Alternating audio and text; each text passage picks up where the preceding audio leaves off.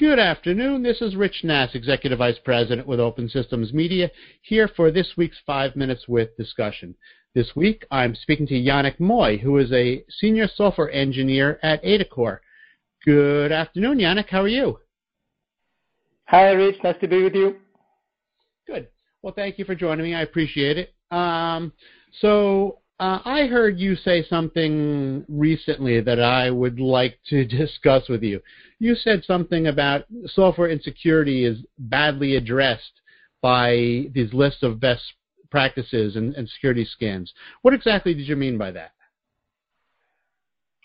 I mean that best practices and security scans are very good, uh, but they are a list of the worst. So they allow you to, to avoid the worst for example, with best practices, you avoid inserting, inserting vulnerable codes uh, into your software.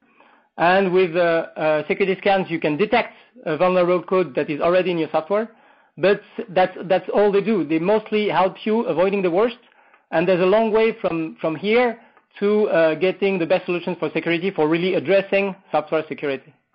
Okay, so what would you suggest somebody do? That's not only what we suggest, but uh, we're relying here on a large body of, work and people who agree with us.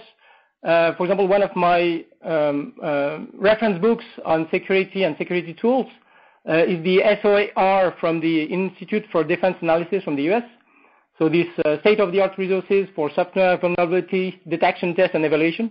And this, big book, it lists 56 techniques and tools for security that go from fuzz testing to security scanners to uh, things that do static analysis in various ways on your code.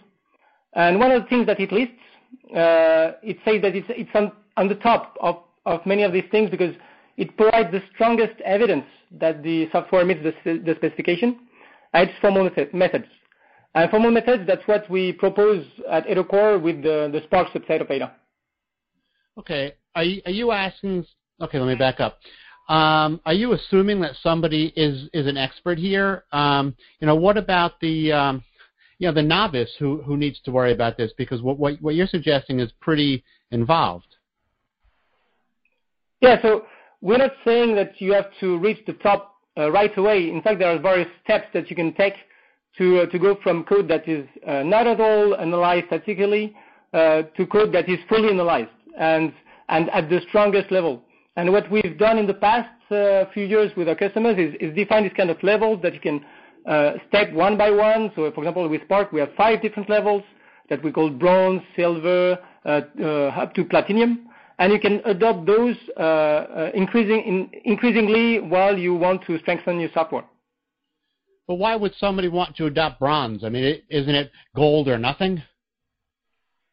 No, exactly. So depending on your security objectives, you can adopt uh, a stronger or weaker level.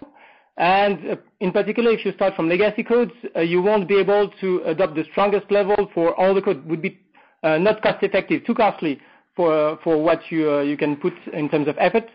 So it really depends on your security objective and what's what's feasible. And we accompany uh, our customers in doing that. Okay, so give me an example of when once somebody would want to use gold and when somebody would be okay with a, a, a bronze? So uh, in security, a lot depends. Uh, software security a lot depends on the architecture, and so the goal usually is to have the the smallest piece of code that has to be uh, really perfect for the whole security argument to stand. And so if you manage to organize the software architecture in a way that's you only need to focus on a really small piece of software. Then this piece of software makes a lot of sense to uh, raise it at the core level. So where you can really be sure that there's no buffer overflows, no uh, wrong data flows, that the, the, the, code matches the specification that you get for this for this code.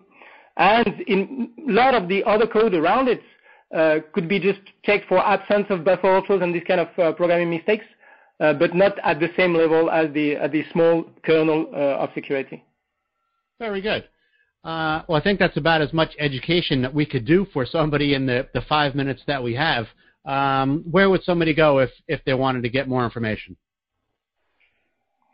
So it happens uh, that uh, NIST uh, two years ago uh, published uh, a paper for the White, for the White House on techniques to dramatically reduce the software vulnerabilities, and one of them was formal methods. And we've been in contact with them, and uh, Paul Black, uh, one of the authors of this uh, report, has invited us and others to a workshop, a two-day workshop at NIST uh, on June 27 and 28.